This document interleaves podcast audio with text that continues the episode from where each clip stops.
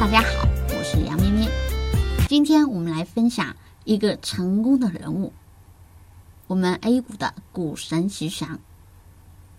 据说徐翔的勤奋是他成功的最大特点，因为他除了炒股，几乎没有个人生活。他为了摸透强势股的脾气，在三个月里画了三千多张图纸进行分析，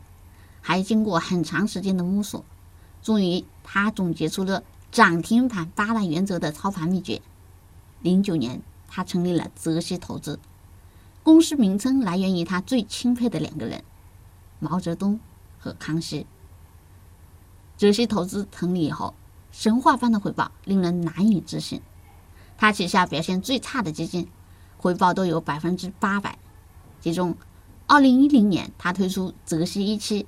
累计回报率居然高达百分之三千两百七十。二零一五年十月一号，徐翔被抓，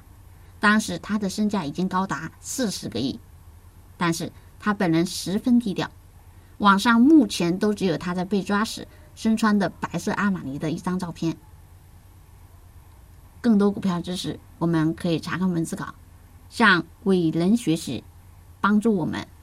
获得更好的收益。